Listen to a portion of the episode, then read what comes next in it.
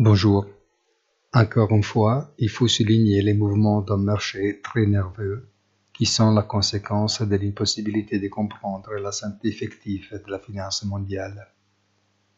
L'haute volatilité représente une opportunité pour les traders, une source de peur pour les investisseurs.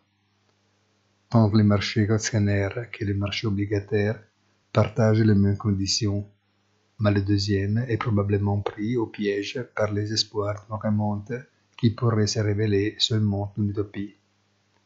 Bonne journée et rendez-vous sur notre site easytradingfinance.it.